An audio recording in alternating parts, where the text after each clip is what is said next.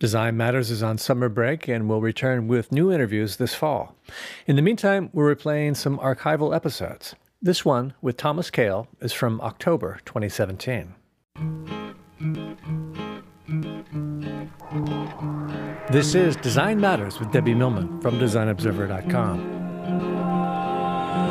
For 13 years now, Debbie Millman has been talking with designers and other creative types about what they do, how they got to be who they are, and what they're thinking about.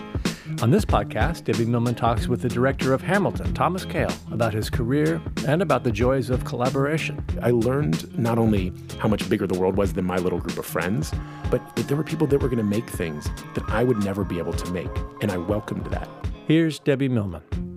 You could say that directing a musical is a form of design, and the materials are music, lyrics, and human performers. Thomas Kail has directed some of the most memorable musical theater experiences of our time, including In the Heights and Hamilton. His collaborations with Lin Manuel Miranda are now the stuff of legend, as are the shows he's created on his own. He joins me to talk about his extraordinary life and career Thomas Kail, welcome to Design Matters. Please never stop talking. That was as good as it's going to get for me. I'm very, very happy to be here. Oh, thank you. Tommy, is it true that when you were growing up in Northern Virginia, here we go, the first song you ever memorized was Slick Rick's rap Mona Lisa? Absolutely. Okay, prove it to me. I mean, it's not going to be that kind of pod. but let's just say it's it's in a very special place in my brain that does not go away, which is what I was always fascinated by with lyrics. Where do they go?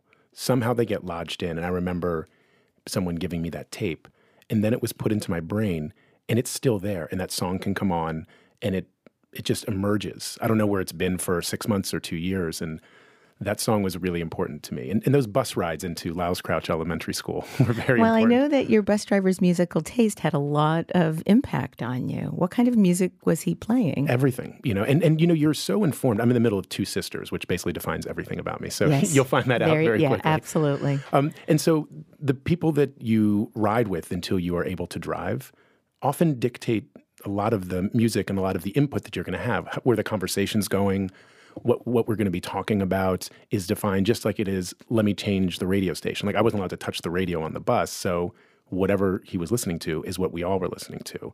And that's a sort of that becomes like a, a, stand-in for an older sibling. So then when i started driving into school when i was still a passenger with my older sister it was whatever she wanted. I mean, there was there was no say. Or when my dad did, that's where I fell, you know, in love with the '60s, and that's where I fell in love with the Beatles, and had an understanding of what that was. So I was I was very much shaped by those early car rides. I think most good things in my life probably happened during a car ride.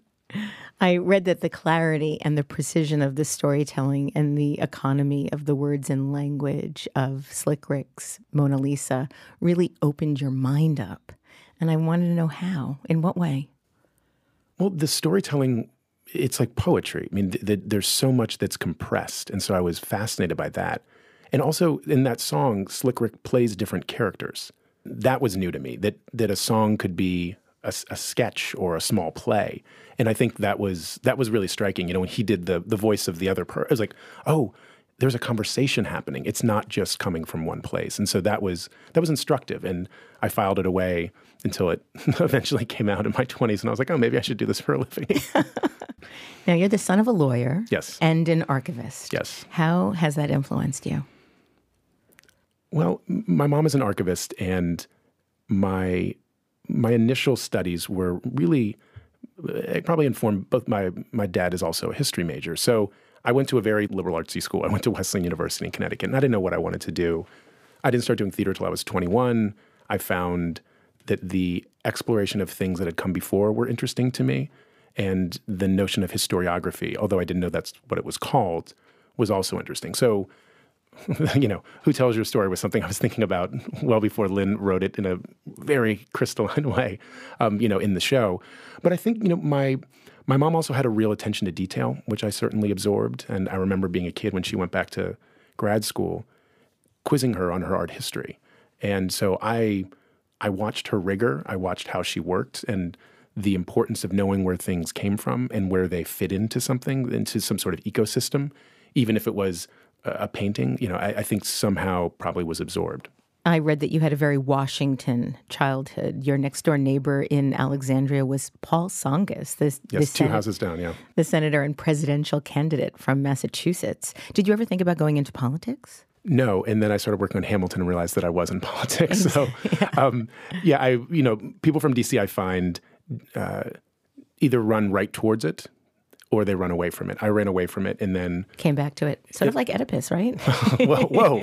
Um, uh, but you know, it's interesting because I I was obsessed with The West Wing, not really? the not the physical place, the, the show right, by Aaron Sorkin, and Lin and I had a real uh, sort of bonding period early in our relationship about that, and you know, I sort of fashioned myself probably in some indirect or implicit way after the John Spencer character, who's the chief of staff in that. And so growing up around politics where someone who was a politician with Mr. Tsongas was my mom and dad's friend. So he was a guy.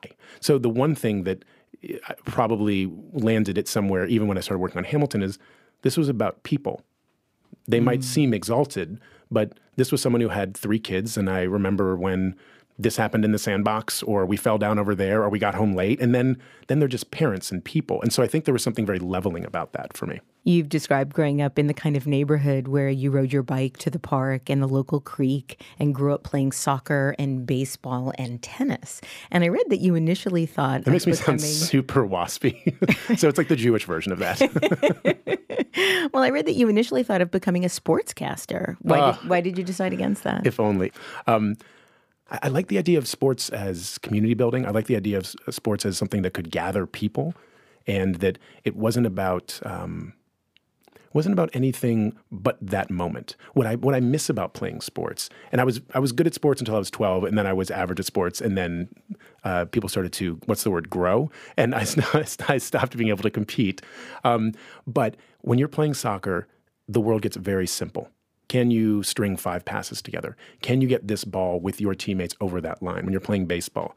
Can I put the wood on the ball? Yeah, it's very Can, objective. And it's, know, I love that. And I, I, I liked the simplicity of that. And that's something that I am seeking in my life as things sometimes spin out. Like, what are those things I can find that really are as rudimentary and fundamental as, as that kind of action? Um, you talked about how at 13 or 14, your mastery of sports was superseded by others. And I think that's a really wonderful way of, of framing it. it. it. was superseded by others as opposed to you just sucked. because I never, I never just flat out sucked. Um, but I could watch them advance, and I could, and, and there's something very uh, sort of shocking about becoming aware of your mortality at that age because that's really what you're doing. You're, you're realizing that there are things you will not be able to do. You're realizing that you're not invincible. And you see other people achieve and accomplish and move and be physical in a way that you can't be. So you just start thinking, oh right, there there's an end to this. There was a time when I could run forever. There was a time when I I couldn't be stopped on a field when I was very young, and then there was a time when I could, and it just ended. And, and what I had was the challenge of still being able to see how the game could be played in my head and not being able to execute it. And so that was a real shift for me because I went from being in the middle of the game, in the middle of the field, playing every minute, to playing half the game over on the side, to finding myself standing next to the coach because I still had a relationship with the players. So I could be uh, an, an, emissary, I could be a, an in, you know, a go between.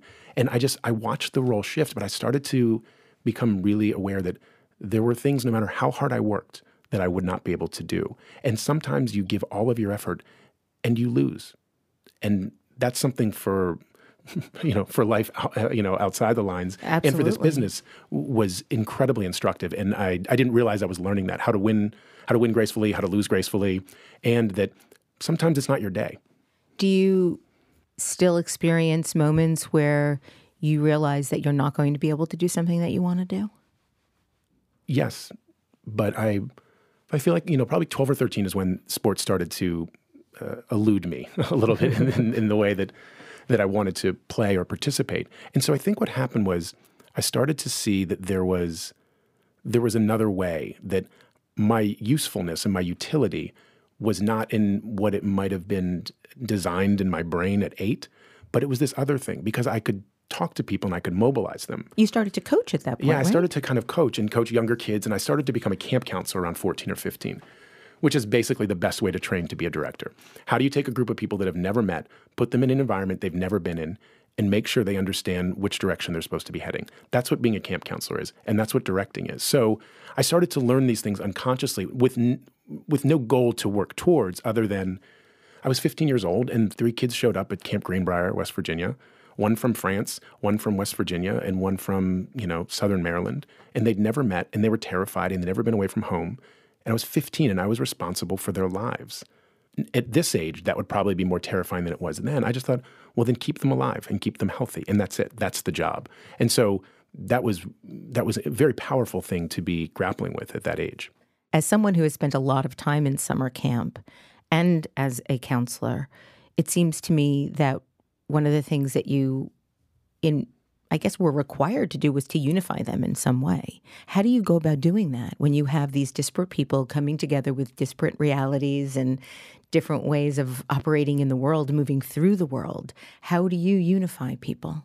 Well, I try to find the best way to communicate with them and not rely on another mode of communication until I've established it with one person. And now all that happens in you know in fractions of seconds, right? Like the code switching part of directing is what I love about it. So if someone is away from home and they're 2,000 miles away from home and they're an only child, that's information that I need in some way that will be absorbed to trying to find out, okay, but there's a tennis racket. So, hey, pick up your racket. Let's go have a conversation while you're hitting a ball. Go do something you know how to do with me. And then maybe something will open up.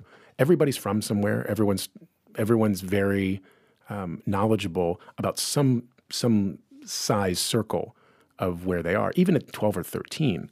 And so I just tried to get in that circle a little bit and see if I could, in some way, identify what it was that they needed at that moment and ask a lot of questions. And then also let them know that I was going to be there and being quiet was okay too. Tell me a little bit more about what you mean by code switching. Well, you know, I, I directed this play about Vince Lombardi, and that was a real thrill for me because I, I had a chance to really kind of investigate a different kind of leadership. And Lombardi and I have very little in common, although I've said often that coaching and directing have a lot a lot to do with each other. But Lombardi was someone who would talk very constantly about the fact that there were 55 people on the team, and you had to know who you would kick in the butt, who do you put your arm around, who do you ask about their kid, who do you only talk about the work. And so when I go to my shows, especially if a show has been up and running, a lot of my job is what happens when I knock on your door at 7:30, not about what happens from 8 to 10:30 when the curtain goes up. And there's some people at, at, Hamilton right now, the shows, you know, we're coming up on 2 years on Broadway. There's some people I haven't given a note to in months, and there's some people that still want to talk about a scene. There's some people I'll only talk about their family or this thing that we once did together. And like that's enough to say I'm here.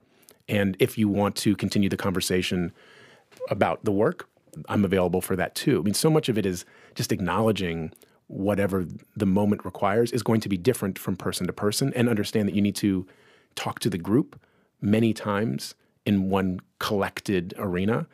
And then most of your relationship is one on one. And directing happens all the time. Directing happens because you happen to take the subway with someone and all of a sudden you have 20 more minutes. And it's hard to find 20 minutes in rehearsal with somebody. So it happens it happens in hallways, it happens in subways, it happens outside, it happens, you know, well outside the confines of rehearsal. And most of it is about creating uh, available space for someone to be excellent in. In addition to sports, you are also consumed by music, as we've discussed. In fact, that you said that sports and music are the two things that transcend time and space. In what way? Well, if you talk about Slick Rick, I'm back on the bus.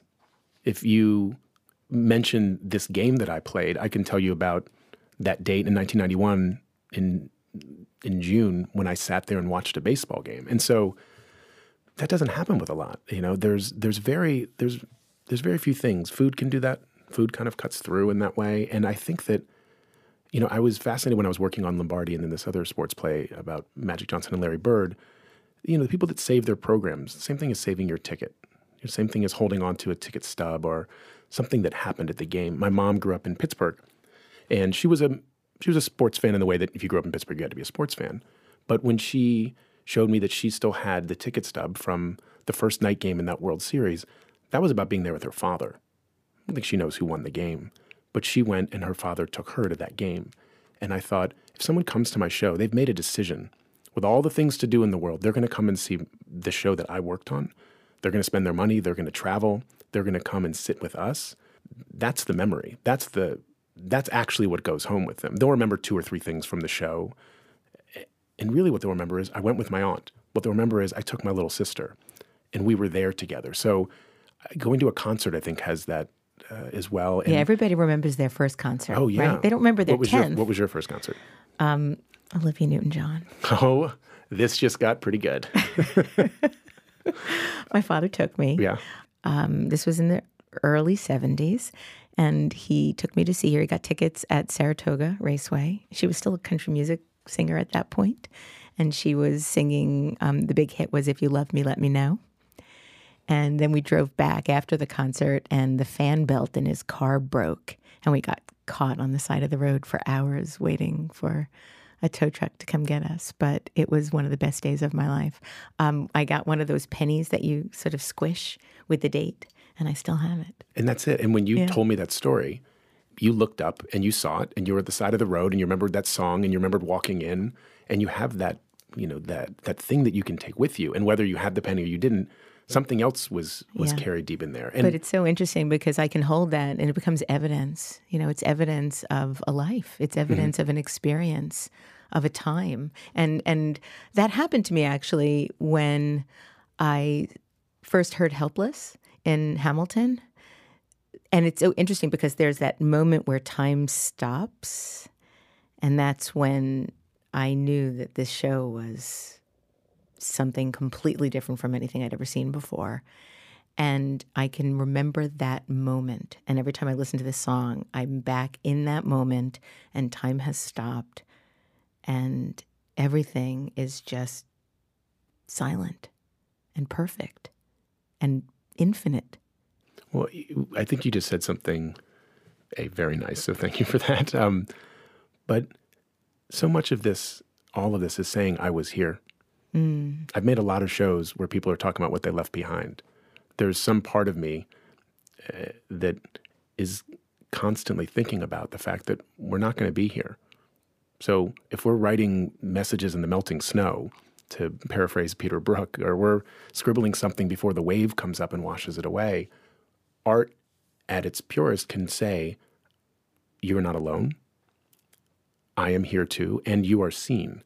And so, whether that's seeing yourself reflected in a moment, whether that's having that experience, that galvanizing moment that happened in that theater, it was just you and that one audience for that one night. It was never that group of people again. Right. They will never be together again but you were together that night. Um, what's interesting is that you've said that you think that music influences our molecular structure. And I've been saying for years that I feel that certain music changes my DNA. And I don't know what it is, how that happens, but it does, it's transformative. Is there something scientific as somebody that's doing this for a living that you can, is it a, a series of notes that changes your DNA? Is it scale? Is it what is it? I don't know enough about music or science, or really anything, to probably speak with any real authenticity about that or authority. But what I do know is when I went to go see a revival of Sunday in the Park with George, and I was not a kid who grew up with cast albums, right? I was listening to Slick Rick, and you know, what was the first Broadway show you've seen? You saw the first Broadway show I saw was Cats, uh, and you know I grew up completely unaware that anybody made shows. I just thought they were these things that happened. But I think what I found was with the musical form, when I saw that Sondheim revival, there was a moment in the second act when there was a series of notes that were put together in a certain way. And I was watching the show, and it's a show about, you know, many things. Am I here? What does it mean to connect? You know, can I make something where there was nothing? And I was so ready to feel. I was like, it's a show about someone who's making stuff and I was I was just a person watching it, um, moved, but not uh, necessarily expressing that in some of the ways that you do when you are moved. And I think I was just absorbing and listening, and, and I knew the show pretty well. And then it got to that moment, and those notes in that order, un, uh, unsuspectingly dislodged something, and like I I let a sound out that was like like something that had been solid was breaking up I mean, it was like an it was uh, it was like a convulsion, like, and I just started weeping, weeping. And somehow, in this show about look, I made a hat where there never was a hat, there was a series of notes that were put in a certain order that just unzipped me. And so I think words can do that. I think music can do that. I think that being around that, that's the power, in particular, of the musical form. I think that's why the musical form, which I think is is the the most demanding of all of the skills that I might have, is why I keep on running towards it. I want to get back to your origin story a little bit. You and your family moved after you finished sixth grade, and you had to transfer to another school and had to make all new friends. You lost all your. You talk about how we you didn't lost. move. I just went to new school. Oh, so okay. But was- you lost all your friends. You yeah, I just started over. It was just a reset. and was that traumatic for you? Well, yeah, and in fact, because I didn't move and they were still there, Oh, you must have felt really left so out. So I just I felt, you know, that was they were looking at me and saying, "Why did you leave?" And why can you go and I can't? and this was when you went to Sidwell Friends School. Yeah, and I went to school in, in DC, so I really was, you know, I was probably eight miles from that school, but it was an hour, and it was a world away, and I was I was a complete outsider again. Um, yeah, and you know, seventh grade was when I was really confronted with the fact that that I that I was afraid to try. I you know I'd kind of coasted. Things came pretty easily to me, mostly because my older sister used to teach me whatever she learned when she got home. So when I was in kindergarten, she was in you know fourth grade. I couldn't go play with my friends until I learned the lessons. It would be me and her Cabbage Patch Kids sitting there, and I just wanted to get outside. And so, just by wanting to go and play, I said, "Sure, sure, I'll learn how to multiply." Like, I didn't know what I was learning, and so I had all this information. I wasn't quite sure what to do Clever with it. older sister. Yes, very clever older sister. And so what I what happened was I I was in school a little bit ahead, but it also didn't really give me a great work ethic because everything felt kind of easy. I was like, okay, yeah, I already know that. And then I went to a school where I didn't know everything, and I I stopped trying because if I stopped trying, then I gave myself distance. Well, yeah, but if I had tried, I mean, yeah, but imagine if I'd applied myself. So I was not fully conscious as the slightly more evolved, self-reflexive looking back on it, but I became someone who um, just I was taking a lot of pitches. You know, I wasn't I wasn't swinging. I was just giving myself an out. I was giving myself space uh, because I was afraid to fail. I was afraid to go to this new place and be the kid who couldn't. And so I think that was, you know, I was 12 or 13 years old. So all of that was starting to happen. One of your class requirements, says Sidwell, was to take a drama class, and your experience in that class was praised by the school's highly regarded drama teacher, John Elko. What do you think he saw in you at that time? I don't know, but um, thank goodness he did. And he, I mean, he changed my life, you know, period, full stop. And we had this compulsory thing when you got to ninth grade. We had to take two weeks, two weeks, two weeks. And from that, he said, "Hey, why don't you come take this class called No Acting, Please?" And in my my lack of intellectual rigor, I thought, "Oh, no acting, please. I probably don't have to memorize anything." And then you don't have to try that hard. yeah, because I, I can improv, like I can talk. Um, and I walked into a room where all the things I thought a classroom should be desks, and you sit here and you hand in a paper, destroyed. All right, all right, guys, first class, get on the floor, lie on your back, and start making sounds. Start making sounds. So my self consciousness had to be uh, confronted. Close your eyes, make a sound.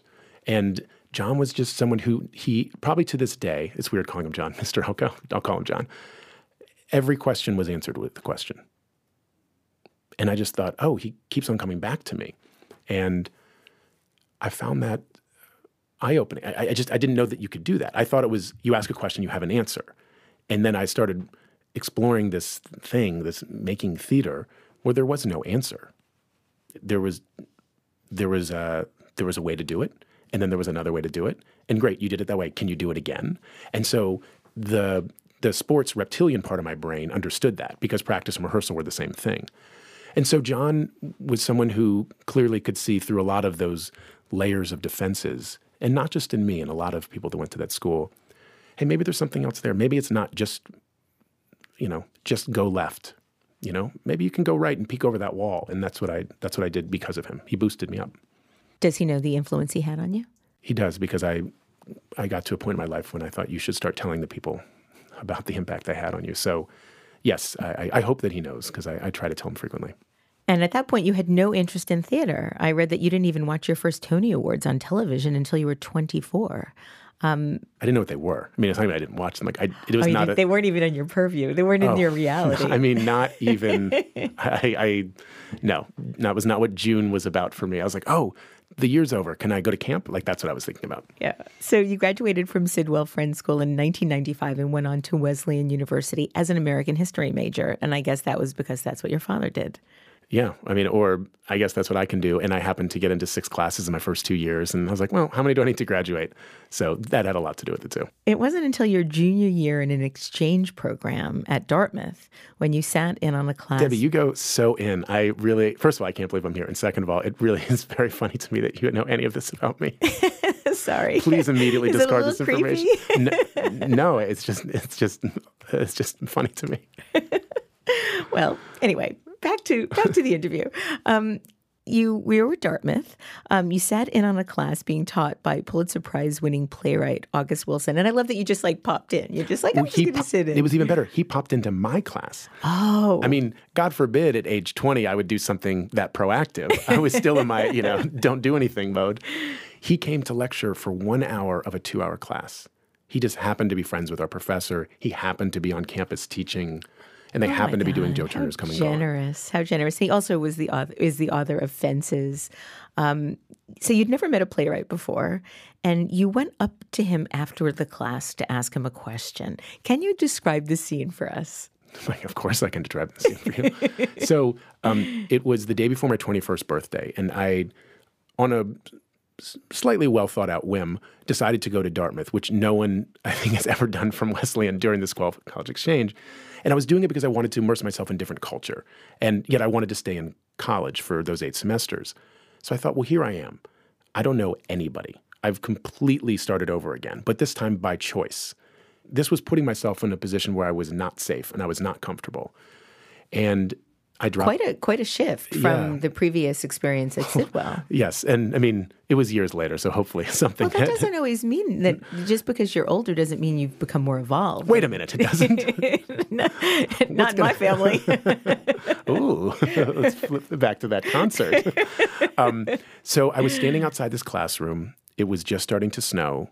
It was the day before a pretty significant birthday. You know, the day before my 21st birthday. I was pretty alone there. I didn't know a lot of people. And I had a question, I, I didn't want to ask it in front of the class because I was too nervous. My heart was beating. And he was standing smoking a cigarette in the doorway as the snow started to fall. And I said, Mr. Wilson, there's an outhouse that's referenced in the play in Joe Turner. Does it symbolize? And then I had the most collegiate, you know, possible thing to say about it. And he looked at me and he said, It could, but sometimes an outhouse is just an outhouse and he exhaled and he walked away to the left and framed by the snow and the, the, the bare trees of Hanover, New Hampshire. And I thought, I have to be a playwright. And I went back to my dorm room and I flipped open my computer and I started typing. Not writing, but typing, as Kerouac would say. And six hours later, I looked up and I hadn't felt the disappearance of time in a very long while. And I had a chance to tell him that story a few years later. Uh, just I waited in line to, you know, he was signing books at uh, uh, the Lincoln Center, Barnes and Noble, and he looked at me and, and I told him that whole story. And he said, "I did that." He said, "Well, all right." And I said, "You don't need to sign my book. I just wanted to tell you." And that was one of the first people that I ever was able to say, "Hey, I'm going for it, and it's because of you." The title of the play was Re Peter. And the experience really initiated you at that point into the world of theater. You you committed. Tell tell us about what Repeater was about. Well, you know, the 73 people that saw it are still talking about it. Um, you know, so I've interviewed a few of them. Here's what they have to say. yes. Oh God.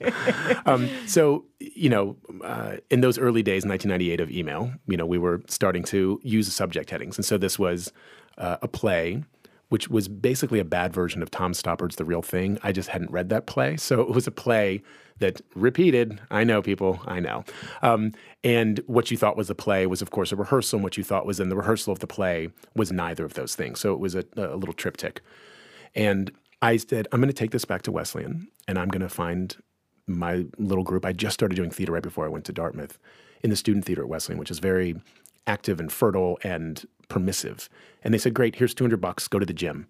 And we mounted that, and it was the first thing I ever directed, and it, it was a, a revelation for me because this thing that I imagined in my head, I I made it, and it was made better by my friends that contributed to it. It was made better by the rehearsal process, and hearing those words said in front of an audience, and getting a laugh and watching them listen, and you know you have three performances, so it's grand opening, the run, and grand closing, was. Uh, you know, was something that left an indelible indelible impression on me. And it's the same thing I feel. It's why I think I can connect to and try to be around writers and let them know that my heart beats too. And I'm I'm here for you and I know how exposed you are. When I was making my, you know, my little thing back in that gym, it's the same feeling. It, there's nothing different about doing it there than doing it now. I mean, there really is nothing different. And so that was that was really uh, something that I, I, held as I then went into the world. And I thought, okay, I did that. Doesn't mean anything other than it happened. And I have these relationships. And can I do it again? When you were about to stage the production of Repeater, you found out you had to share the performance space with a freshman uh, who had composed a musical called Seven Minutes in Heaven. And you thought, who is this guy who is taking our lights, a freshman in a dorm? He wrote a musical. How cute. Um, Tommy, who was that freshman? Well, the world calls him Mr. Lin Manuel Miranda, but I call him Mr. Lin Manuel Miranda. um, it was the freshman Lin who I never met. He was just this like phantom in the shadows. You thought it was an annoyance. It was. I didn't think it was. It was because we had a light plot and we had seven lights, and then five of them would disappear to this dorm, for this. I mean, first of all, it's a terrible title, "The Seven Minutes in Heaven." I, I, I uh, we still talk about it. Um, but there was this precocious freshman who was writing things, and they were taking from us, and we were seniors, and you know, I watched Grease. Like you, you don't mess with seniors, um, and so he was just in the way. He was someone who made our job more difficult, and he then spent the next 15 years doing that in my life. well, all that being said, you actually never met during no. the one year you overlapped That's at correct. Wesleyan. I did not meet him. Um, after you graduated, you got a $100 a week job as the assistant stage manager at the American Stage Company in Teaneck, New Jersey. And I read that you lived in a windowless basement apartment nearby, but you couldn't have been happier. I really the first three apartments I lived in were. I was. I read that you actually didn't want your mother to see the first three apartments. There was no way my mom was going to see those apartments. Um, yeah, I, I just um, I, I, came to this late, so I felt I was behind. And when I got that job through the good graces of a friend of mine who got me an interview for this job that was basically free labor, um, and they gave me eighty four dollars a week after taxes. And I drove the van and swept the stage and wrote the program and uh, you know was backstage doing run crew and had little walk on parts. And I just did whatever needed to be done. And that was my grad school. And I I, I was I thought well this is it. In 2001 you went to work for the amazing Tony Grammy Emmy award winning performer Audra McDonald. What did you do for her? Whatever needed to be done. Whatever um, you were her assistant, yeah, right? Yeah, I was her I was her personal assistant and Audra was an incredible boss, you know, because she really just wanted me to get the work done and do my thing. Like, I, if I could do eight hours of work in three hours, then great. I, you know, she really, it was almost like having, a, um, you know, not only a window into a world I now started to think about constantly, but if she was in rehearsal for a concert, she'd say, "Yeah, come hang in the back. You know, just make sure to get the stuff done." And and she was someone who just uh, who gave me a glimpse of what was possible, how to act, how to how to work at the highest level and be decent and kind and thoughtful and forceful and powerful and how, how you have to navigate and negotiate and and I sort of learned how to produce on a very small level because if she was doing a gig where she wasn't paid, I was kind of the point person. So I would have to coordinate and navigate and figure out what she needed and uh, make sure that she could do her job. And so I was doing that simultaneously with this this little company that I had. And and she was like, Yeah, do your thing and I need you here. And so I did that for three and a half years. So that little company, um, that was when you and some of your Wesleyan friends uh, formed a theater company Back House Productions. Correct. You were introduced to Allen Hubby, the owner of the Drama Bookshop on 40th Street. And Alan was looking for a startup company to produce plays in a 50 seat performance space in his basement. And you signed on for the challenge. What kinds of shows were you putting on at that point? I did four plays that I wrote at the American Theater of Actors on 54th Street, which is sort of like a rite of passage. It's like above a police station. And I think my budget was $1,300. And I mean, that was the dream. I mean, right? And I was on 54th Street. Um, and, and the Drama Bookshop is on 40th Street between 7th and 8th. It's still there. It's an absolute cultural institution that for some reason said, hey, go downstairs, paint that room black, and just make stuff. And that's sort of how we paid our rent. And Allen's generosity made us feel this was my friend John Mailer, Neil Stewart, and Anthony Veneziale. It was the four of us. We thought, wow, we have 52 weeks to program. We can't fill all of that. So all of those producing genes of yours have to be cultivated because okay, Debbie, you wrote something great. Go get two of your friends. I'll set up the chairs for this one. Okay, then John, you write the next one. Neil, you direct it. I'll be in this. So we just had to keep that thing moving and we had to keep it full. And so I, I, learned not only how much bigger the world was than my little group of friends, but that there were people that were going to make things that I would never be able to make. And I welcomed that. And that was, you know, there's a line in Hamilton, uh, you know, which is taken from a quote attributed to Burr. If I'd read more Sterne and less Voltaire, I would have known the world was wide enough for both Hamilton and me. And when Lin and I both read the book, before we'd really started talking about it, we both circled that. And I think a lot of that was cultivated down in that basement. Like, I needed those other people to make those things. Otherwise, they would not exist. So, this binary idea that it's you or it's me was completely exploded back then. It never occurred to me that someone else's success meant I couldn't achieve or there wasn't space for me. I think there's there's a way to create space, and I learned a lot of that in this tiny basement um, in some sort of paradox. Um, you and Lin met in the spring of 2002 though you had been given the script and score of the musical In the Heights two years before. Now, I read that you were immediately taken by the play, yet you waited for two years to meet. We had to graduate.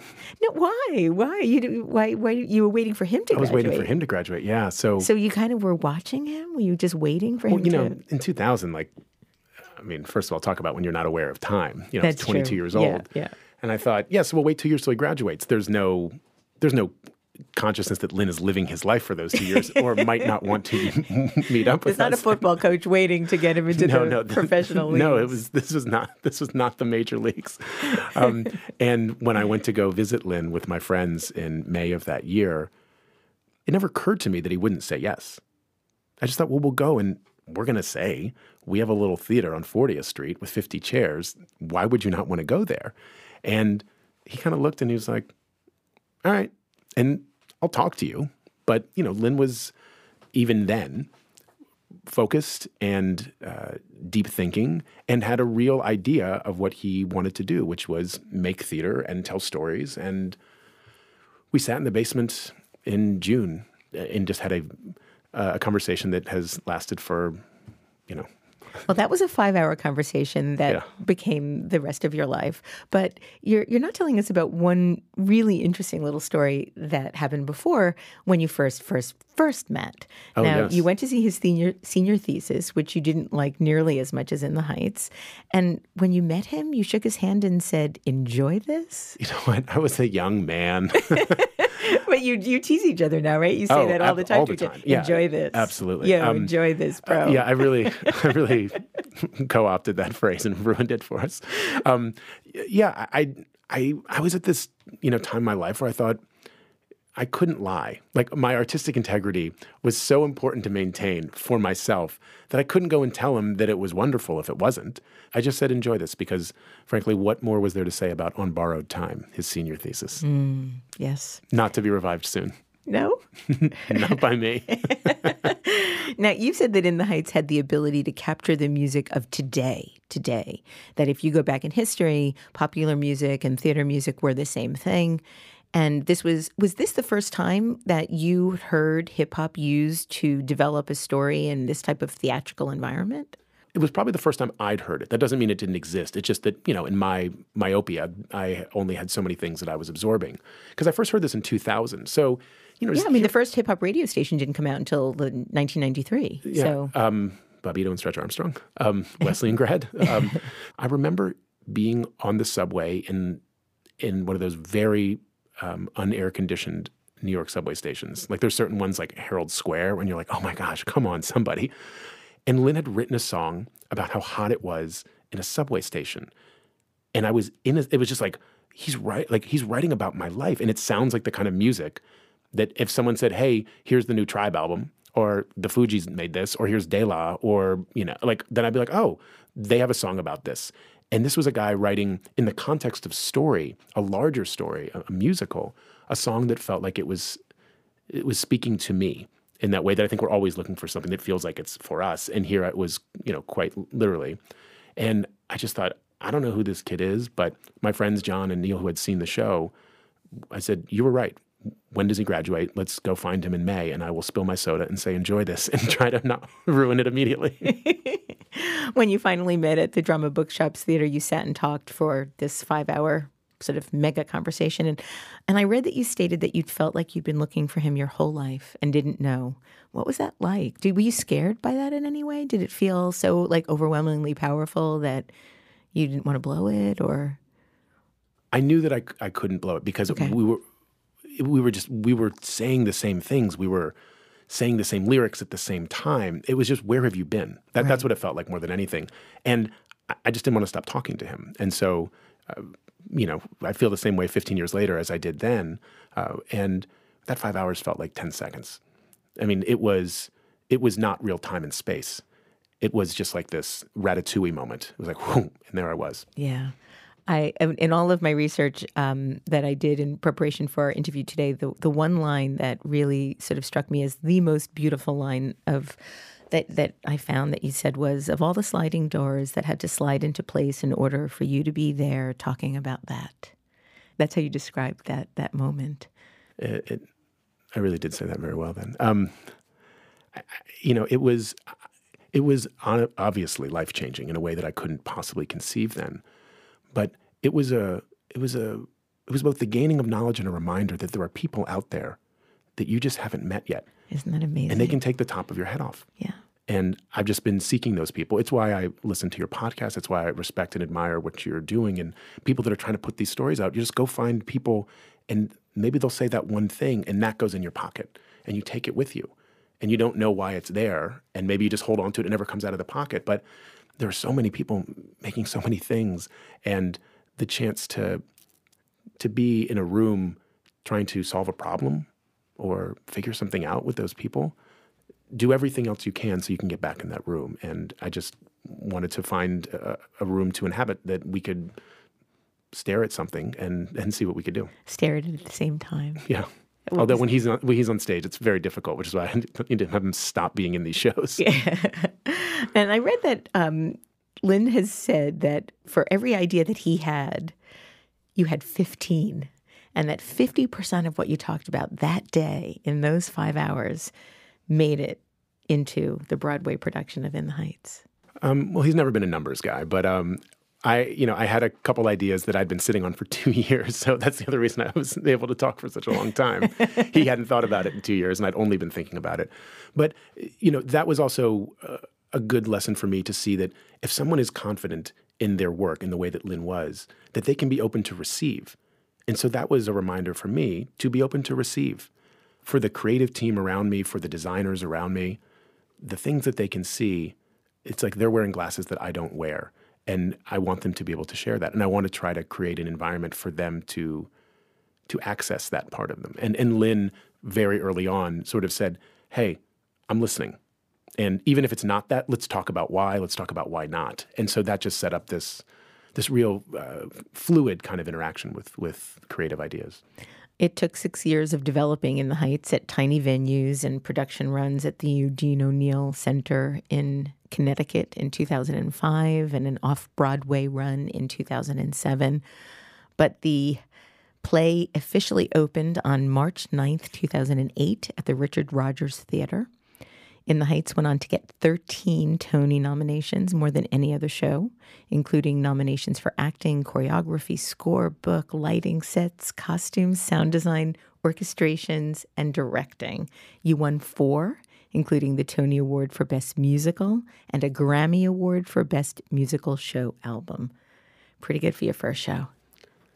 Well, uh, you know, what was so thrilling about that whole experience is how many of these people that I that I respected and admired were being recognized and that the whole show you know, there's a it's easy to say that it's me. It's easy to say that it's up it's Lin and what Lin and I both know is you surround yourself with people like Alex Lacamoire, our you know orchestrator and arranger on Hamilton, and Bill Sherman, who did that work with him on Heights, or Andy Blankenbuehler. And what you're trying to do is, and this kind of goes back to that DC stuff. I think about this a lot. There, there's a way to grow up in that area, in that you know that sort of metropolitan district of Columbia, and surround yourself with people that say yes. And then there's a there's a group of people who surround themselves with folks that have read books they haven't read and have done things they haven't done and have come from places they haven't come from.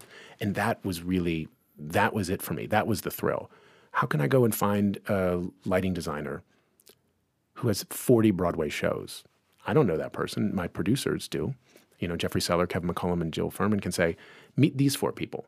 How, about a costume designer who is on his 17th Broadway show is going to work with me. Like it just, I didn't, I had to get outside of myself and go and find these people who had worked with a hundred other directors. And I was just one of those people. Um, and I just, I remember that night, I'll stop quoting uh, Hamilton. Um, but when, when we were at the Tony Awards in 2008, and it came down to the last award, which is the award for Best Musical. And that's the one award that actually can make an impact on your life in, in a practical way, in an economic way. Because if you win an award, and we were very much a little engine that could, if you win that award, it means maybe your show's going to run the summer. Maybe it's going to run a little beyond that. It has a chance to recoup, which means you can make a living as a theater artist um, for that period of time. And I remember we won the award. We are all up on stage at Radio City. And then Whoopi Goldberg was hosting, said, Thank you and good night and the cast and the crew starts to go off left and the audience stands up and this person asks if there's going to be chicken at dinner and this other person saying where's the car? And is it time to go to the bathroom or can we change or my feet are hurting? And i just stood there by myself and i watched and i thought this is one minute after getting to this proverbial mountaintop and it's already about next season and it's already about where the party is so it can't really be about this. It has to be about what it felt like to stand there and be with your company to be with your cast because this show is over and they're already talking and handicapping next year. Mm. You know, there's a great quote and that I'll that I'll butcher a little bit, but it's an important one that I that I think about a lot and I say a lot. And it was Tyne Daly talking before, Tyne Daly. Right? Oh my God. I mean, can we just get yes, Tyne Daly in let's here? Let's just say Tyne Daly a few times. Um, and Tyne Daly was talking uh, about a nomination that she had. This was like the night of the Tony Awards uh, a few years after that. And she said, Look, we're all thoroughbreds. We just want to run. You're the ones who put colors on us and make us run against each other. And Wow. And I mean, like, in saying that, like, on the carpet before, like, the big dance. And, and because I didn't know what the Tony Awards were, I didn't dream about this. Um, what I thought was it's a chance to be recognized as a theater artist and to feel that you might have a chance to do it again. That was real. That's something you can take with you. But in that moment, I was so aware that it had to be about what's next.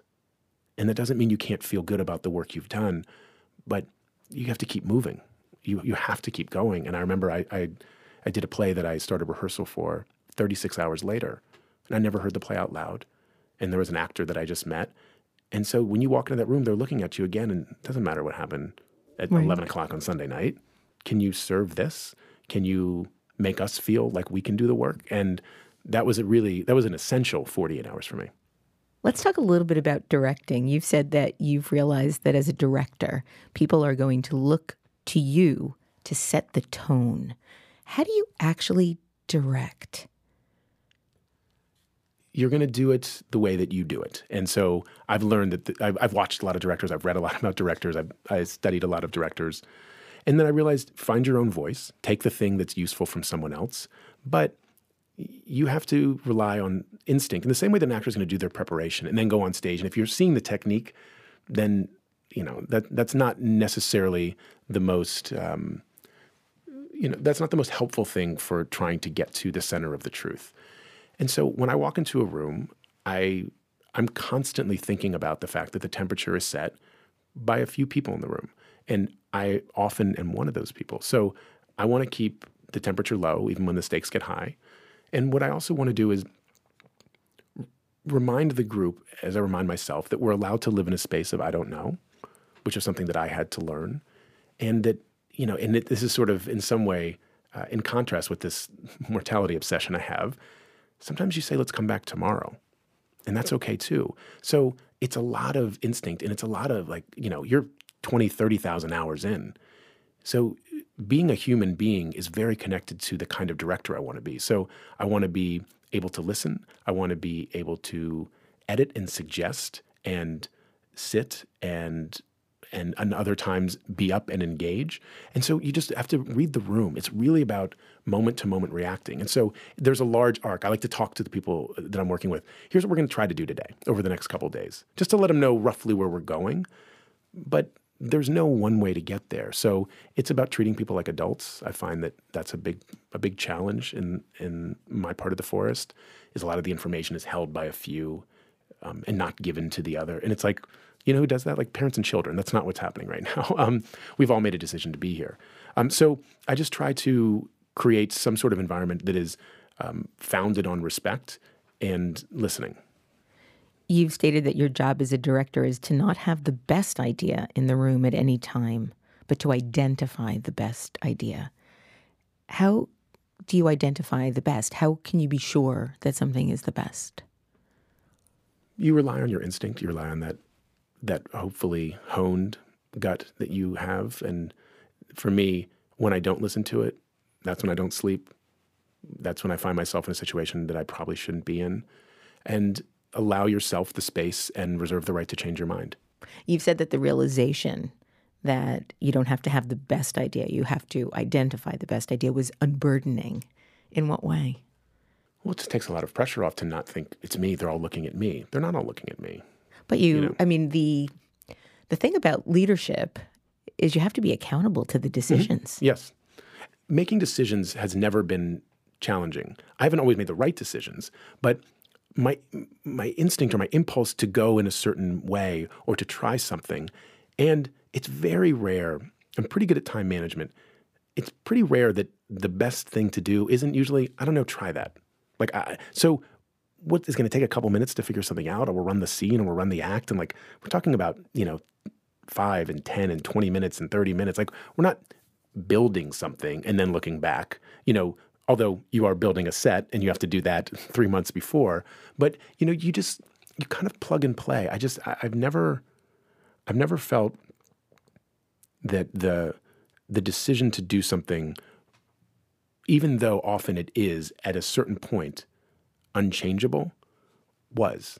And so that that illusion of possibility even for evolution or mutation, I, I think has given me comfort and solace. One line that I read many, many times in my research and heard you say in, in a number of different interviews was humanity over talent every time. Tell me what that means. It means I just don't want to be around negative energy. I don't want my company to have to navigate that. This thing is hard that we're trying to do. And if I can protect the room and if, if it's partly my decision along with the producer and and the writer who's coming in the room. You know, if, if you're an actor in a show, you're going to walk into the first day of rehearsal, and I'm going to say, "Oh, this this guy's playing your brother. You really love each other. Have fun." right? You know, like, um, you know, you're relying on me. You're relying on me implicitly to try to put you with someone where there is the possibility, at least, of finding some sort of relationship and connection. And so I just I don't want to be around people that are not kind and people that are not thoughtful. I'm just I'm not interested in it at all. I saw an interview with you and I took this quote down verbatim. I have to I had to keep listening to it over and over again to make sure I you know got it four words at a time. So you said this, most of the things that I want to feel in my life are somehow connected to feeling useful, to having some utility. One of the hard things about working in the arts is that there is this thing we want to give, and there sometimes feels as if there is no place for us to put it, and we don't feel useful. That's a scary feeling, and it's lonely. How do you manage when you feel that there's no place to put what it is that you have? Or do you ever feel that anymore? Oh, I certainly feel that. Um, I feel stunted and I feel confused and I feel anxious and a little nauseous. I, I just don't I don't like it. It's just it's an uncomfortable physical representation of of this uncertainty. But I do find that for the most part, one of the things that I, I love about the the kind of work I can do is I can create opportunity. I can create space for myself. It's hard to direct unless you find a writer and an actor and a designer. So I need to go and find people. I need to go and seek them out. And so that's very present for me. Go and find other people because if you have other people, you have someone else pulling on the other side of the rope, then you're accountable. If I say we have to meet on Friday, then I have to be able to show up and have done my work too. And that's all I mean by usefulness. I don't need to, you know. Yeah, I know. Yeah. I know. I, I really thought about that line so much. And part of why I wanted to get it perfectly, the, exactly the way you said it, was because I, I feel that when I don't feel useful, when I feel like I'm floundering or wasting time or wasting something, I feel there is that palpable loneliness to that feeling that I had never really thought about quite in that way before. How do you get out of it? I try to make things. Mm-hmm. I just try to make things. No matter what it is, I feel like that I'm the happiest that I could ever possibly be if I'm making something. It could be a podcast, a lesson plan, a painting, an illustration, whatever it is, a dinner. I just feel like I have to be moving with my hands. Yeah, I I, I think that, you know, we both and, and a lot of us work in a business where 95% of the people that that do this aren't allowed professionally to do it as much as they want to do it. And so that's a you know that's a real challenge you know because it feels like there's always people that want to make work um, and how do you find them and, and wrangle them and and I think early on when I had that little theater company it was a chance to say hey I've got the space come help me fill it up that and I, and I realized that that was also uh, fulfilling that was also useful for me to to empower. I love to be able to do that. There's almost nothing that feels as good as helping somebody do something that they want to do, especially if at some point in your life you wanted to do it too. Mm and I, I yeah. Well, that, that that is speaking of a generous spirit that you have. So, so um, in 2009, you directed the New York City Center's Encore's production of the musical The Wiz, and last year you directed Grease live for Paramount Television, which was screened live on Fox. What was it like to retell these two well-told stories? And did you want Olivia Newton-John for Grease or what? um, well, you wanted Olivia Newton-John for Grease. well, don't we all? um, I felt like I was I was tapping into something that was very um, important that I haven't had a, a, chance to reckon with because I do a lot of new stuff, which is someone came before and someone made this, and Geoffrey Holder and the company that made The Wiz, and you know, and Warren Casey and Jim Jacobs who wrote Grease, and you know, and Tom Moore who directed it originally. I'm here because of them. So you're you feel so connected to those inceptors, those people that were there at the beginning. And I thought, how do I honor and then also try to find my own way in and make this feel alive and make both of these incredibly loved things uh, acknowledge that we know why we're here, but we're not trying to reproduce or replicate. That's that's something I think about a lot of times with casting too. Now that there's a few companies of Hamilton, I don't use the word replace. I don't I don't think that's fair to the actor who was there. I don't think it's fair to the actors coming in. You just find someone else who's going to play the role. There's no real um, ability in in that sense when you're using that kind of language, as far as I perceive it, to create the space that I want to create. Um, so, lookalikes aren't interesting to me. Um, essence is interesting to me, and so I wanted to capture the essence of Grease. I wanted to capture the essence of The Wiz, which was you know, it says in Grease, Grease is a feeling. So could I create that feeling? They threw a party, they invited everybody. I wanted to do the same thing. When you're casting Hamilton or any of the main characters in different parts of the country or different parts of the world, is there a possibility of you casting someone that will, in essence, not rewrite the part, but perhaps remake the part in the way that Alan Cumming did with the MC in Cabaret and how different his MC was from Joel Grey's MC. Is there, do you think, do you ever foresee something like that happening where somebody absolutely. just completely sort of changes the way we perceive this character? Yes. and and I think that I think time helps with that because right now we're still so close to the original production, um, and over time there will be someone who comes and does their own version of it, and will hopefully inject it in a way that we were able to find something that felt fresh and alive and still honoring when we were, you know, doing Grease or The Wiz. But yeah, I look forward to that. I, That's exciting, yeah, right? yeah, it's going to be your production. It's going to be amazing. Let's talk about the origins of Hamilton. I read that you were recently looking back through one of your G chats with Lin, where he casually mentioned getting a book on impulse about Alexander Hamilton while he was on vacation, and you responded, "Cool. What are you doing tomorrow?" I guess it wasn't a slam dunk. Like let's make a let's make a musical out of an Alexander Hamilton bio. Lin reads a lot of books, you know. so Well, the book was Ron Chernow's exhaustive biography, Alexander Hamilton, and he bought it on impulse. Talk about sliding doors, right? I mean, I trust love, me. Yeah. Um, so I read that the first notion you had was to make a concept album. It wasn't really That was Lin's, notion. Lin's first idea was to make it a concept album like Evita or Jesus Christ Superstar and not think about the staging or uh, a traditional narrative in that way. And I think that was very freeing for him. So I tried to just encourage that.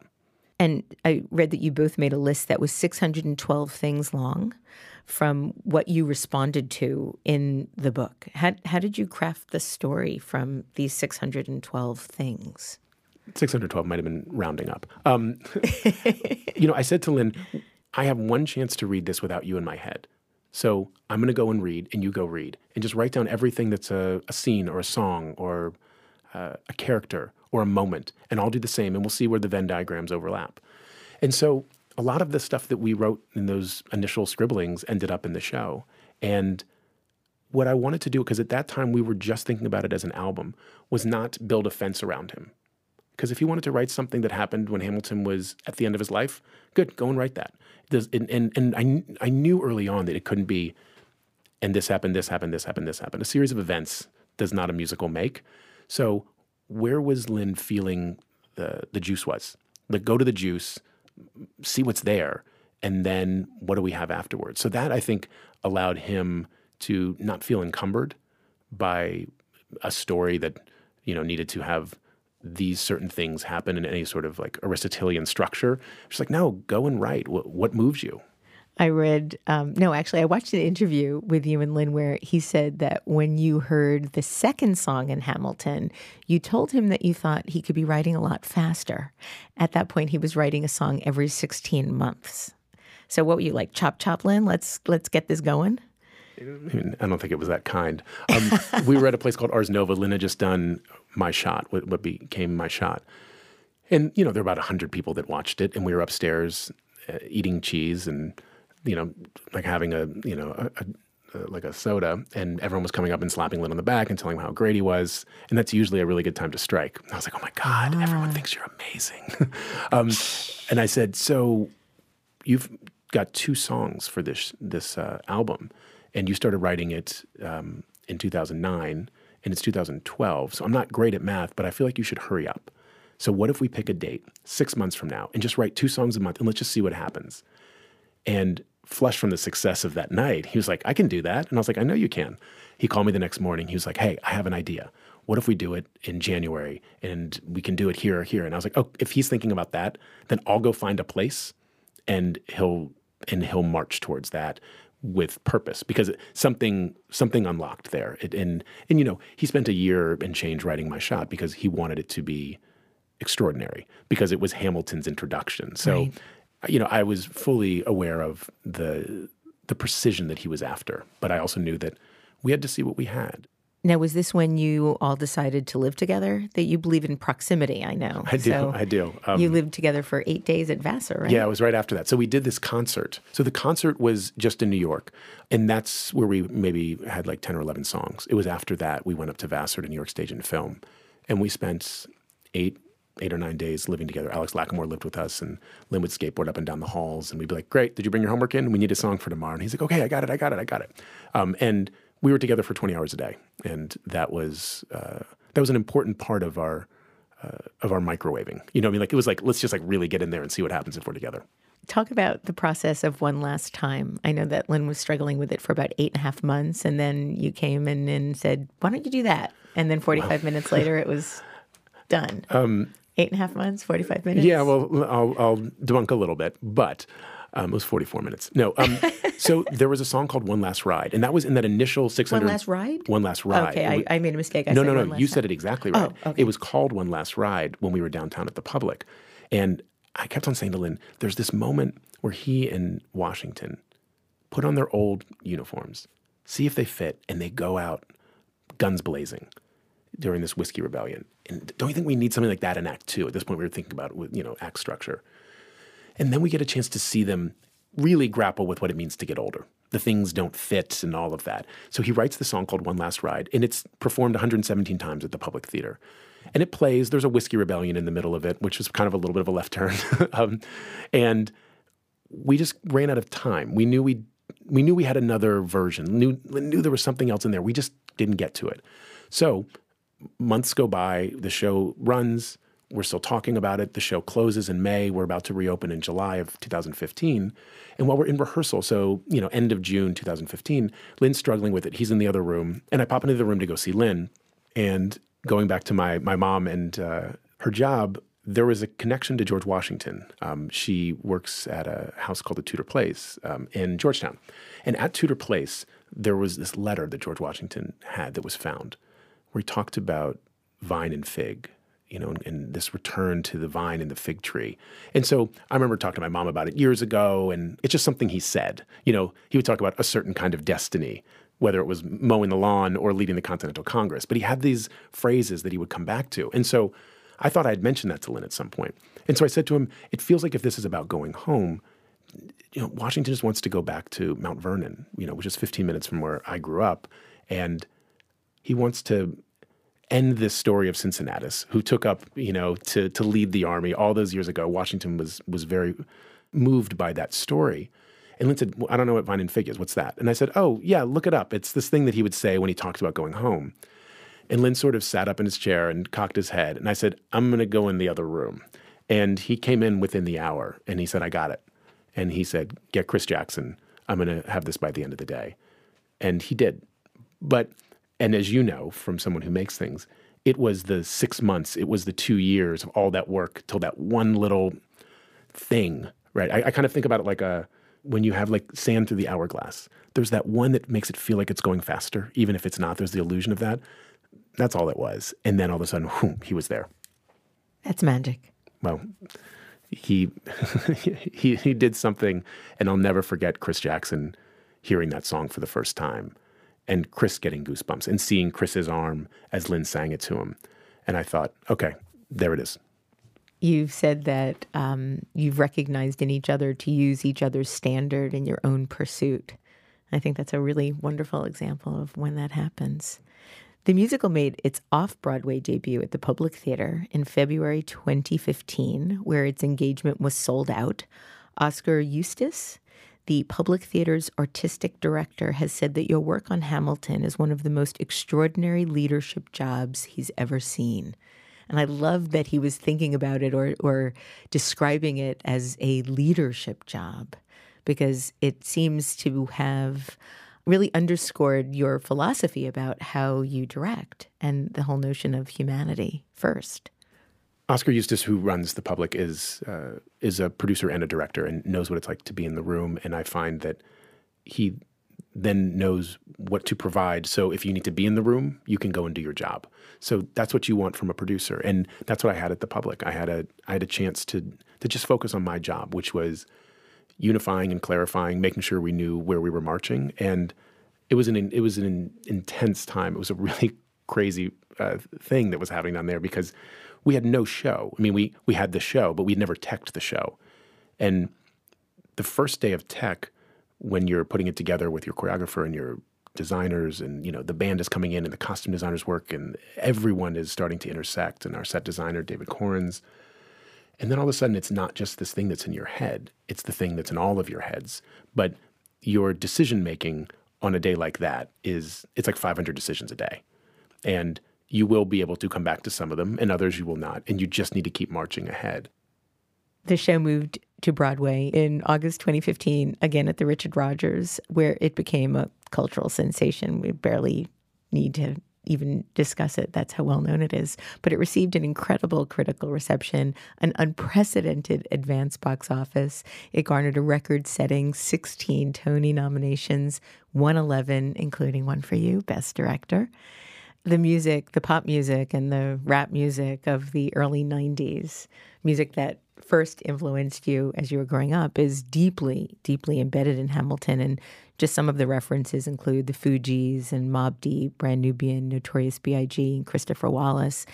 And in fact, when Hamilton first introduces himself to the audience, I think he spells out his name in the same cadence that Wallace used in his song "Going Back to Cali." Is that is that correct? That is correct. Yes. Oh, good, excellent. well, you know, there's the way that uh, Paul Tazewell, our extraordinary costume designer, designed the show, one of the things we talked about early on was from the neck up is now, and from the neck down is then. And the the clothes move like now. But if you look at our show, there's no one who is wigged to look like the person before them. It is who they are. And that sort of expression when you come out at the top of the show and everybody's in their parchment look, with few exception, and then the color is added in during those first couple changes, and then the return is to the parchment, including you know with the king at the very end. That sort of emergence um, was something that we talked about a lot, and how you draw the the color out, and then who's in the shadows and who's participating in the storytelling, because our feeling is it's all of us all of the time because witnessing is also participating. So that was something that had a, a big impact on the levels. And then David Korins was a real advocate and had to convince me and Blankenbuehler about the the turntable and the double turntable because we had done a workshop in 2014 without it, and it seemed to go pretty well. And we thought, all right, well, so we can do that. And I just said to David, pick 10 moments and tell me why we need to have it. And he sort of lit up and he came back in and sort of storyboarded 10 moments, many of which are in the show.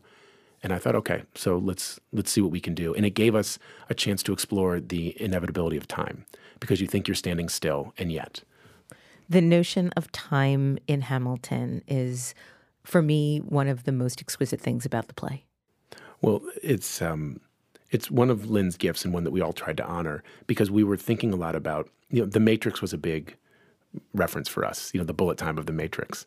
Um, and and I love that. And so we you knew feel it. Well, you knew you needed to stop time at the end. And so when we came up with the idea for Satisfied, which is the number that basically rewinds and stops time that we've seen play in Helpless, that was giving us the equipment we needed later on to slow everything down. And I think that was a moment when Lin wrote that song that felt a lot like the the power. I'm not uh, comparing the two things, but in chorus line, in at the ballet where it goes from you speak, you speak, you speak, and then the three of them come out. And I remember Sondheim reading something. He said, "Oh, it can be this." Yeah. And I think that's where Lin just takes everything and just kind of turns it upside down. Yeah, and that's when you go, "Oh, okay." Yeah, and there's no visual representation. We've never recorded I how it wasn't satisfied I- because we want that experience to stay in the And theater. I, I, I, in my in my research, I'm like, I have to find this. I have to find this moment, and I couldn't. And now I'm so glad you're telling me that it's not there because I couldn't find it, and I was doing all sorts of searching and listening. And oh my God, okay, good, good to know.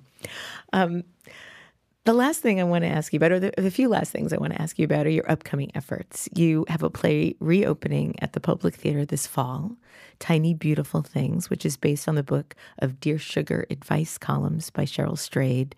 Um, tell us a little bit more about how you got involved in this and why that particular topic. Do you know that book? Yes. Yeah. Did, how did you get the book? Did someone give it to you? Yes. Yeah. Um, someone gave it to me, a guy named Marshall Heyman, who's a wonderful writer. And Marshall always knows things six months before I should. So I was like, just tell me what to read. Um, it's, it was the summer of 2013. Nice choice. Yeah. And he gave me that book. And I, I had not read Wild at this point. So this is my first exposure to, to Cheryl's work. I started thinking about this one idea. Can you have a private moment in public? The experience of reading a book is often singular, unless it's a book club. You don't read it straight through. You pick it up and you put it down. It, there's no unity of time necessarily. Most people don't read a book straight through, and this would be a very difficult book to read straight through. And I thought, what if I made something that didn't have a strict narrative structure, but it allowed these stories to be said out loud to a group of strangers sitting in the dark? I, th- I think I would want to feel that. I think I would want to hear that. So I've, uh, I said to Marshall, let's try to find Cheryl. So I wrote her this email, never heard back. I then um, was at dinner with a friend of mine, Nia Vardalos, who's a wonderful writer and performer. And I said, Will you just get this book and read it? And she's like, what, what do you want to do with it? And I said, I think it's a piece of theater. And she said, Let's find Cheryl. She found Cheryl. And Cheryl said, You know, this sounds like a really amazing idea. I wish you well and I want to be supportive. But there's this theater director who wrote to me about six months ago. And he also said something like this. And so I just, I feel a little, and he said, no, no, it's, it's okay. I just talked to him. And that's how it started, um, you know, from a feeling, um, from a hunch. And then Nia and I started talking about the structure with Marshall, and I brought it to Oskar Eustis at the Public. And Oskar is very interested in theater as ritual and the healing of that. And so we came up with a structure, and Nia started writing and arranging, and Cheryl was around and would come to rehearsal. And she is as powerful and impressive and, and um, connected human being as I've ever met in my life. Uh, and I just, I loved being around her. And I thought, oh, we can put this in the world, and then someone can do it, hopefully in the future, in Seattle and in Topeka and in Canada and in Europe, and they can make their own version of this. And so we did it last season at the public, and, uh, and, and it went pretty well. And so we're going to have a chance to do it again at the Newman Theater at the public. Earlier this year, it was confirmed that a film adaptation of Hamilton is in the works. Will you be directing that? Oh, I don't know. I mean, there is a film that that we made of Hamilton that I shot last year with the original company that we produced and it was shot on the stage and captured two live performances. That is something that we did and we own and we are still in the process of working on. And at some point, we'll figure out when the best time to put it into the world. You know, Hamilton was designed to be seen in a theater. And by theater, I mean, you know, the authorial tent of uh, live actors. Um, you know, the the film version of, of Hamilton, a lot of people, uh, you know, and ultimately this is Lin's decision.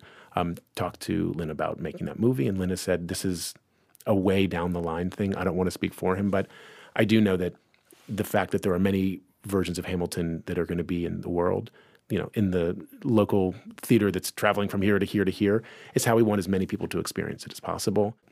How different are you finding the shows to be culturally in different parts of the country or as the show now moves to London? Well, London will be this fall, so I'll report back. Okay. um, but uh, what I found that was very moving um, when I went to Chicago, we made the show, is Chicagoans came up to some of the people in the cast, and sometimes I'd be around, and they said, Thank you for making this. It feels just like Chicago. And I thought, oh, right, we, we see what we want to see. We put ourselves in the place we need to be in. And I thought, if we can do that for every city we go to, then we're doing our job. Oh, I think you're doing it for every person that sees it. Well, we're trying, if nothing else. Thomas Kail, thank you so much for enlivening American theater and for elevating the human spirit. Well, Thank you so much. I'm so honored to be here. Thank you for, for making time and for your deep Googling. to find out more about Thomas Kail and what he's up to, just Google him. Or better yet, score some tickets to Hamilton. This is the 12th year I've been doing Design Matters, and I'd like to thank you for listening. And remember, we can talk about making a difference, we could make a difference, or we can do both. I'm Debbie Millman, and I look forward to talking with you again soon. For more information about Design Matters or to subscribe to our newsletter, go to debbiemillman.com. If you like the podcast, please write a review on iTunes and link to the podcast on social media. Design Matters is recorded at the Masters in Branding Studio at the School of Visual Arts in New York City. It is produced by Curtis Fox Productions. The show is published exclusively by DesignObserver.com. You can subscribe to this free podcast in the iTunes Store or wherever you get your podcasts.